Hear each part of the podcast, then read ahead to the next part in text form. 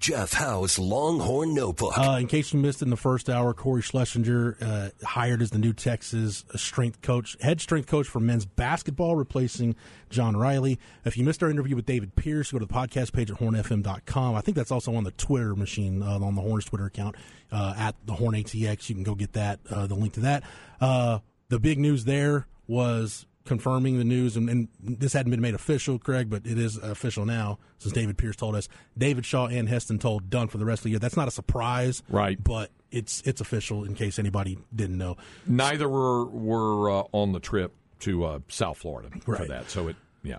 it Um, so you yeah, so you got those two bits of news, and then yeah, we got the uh, schedule for the Stanford Super Regional came out this morning. It's the Saturday, Sunday, and Monday, if the if necessary. The only game time that has been set so far is the Saturday game, game one. It'll be a five o'clock start local time. That's right. That's right. And then they'll uh, go from there to see how they take it further. All right.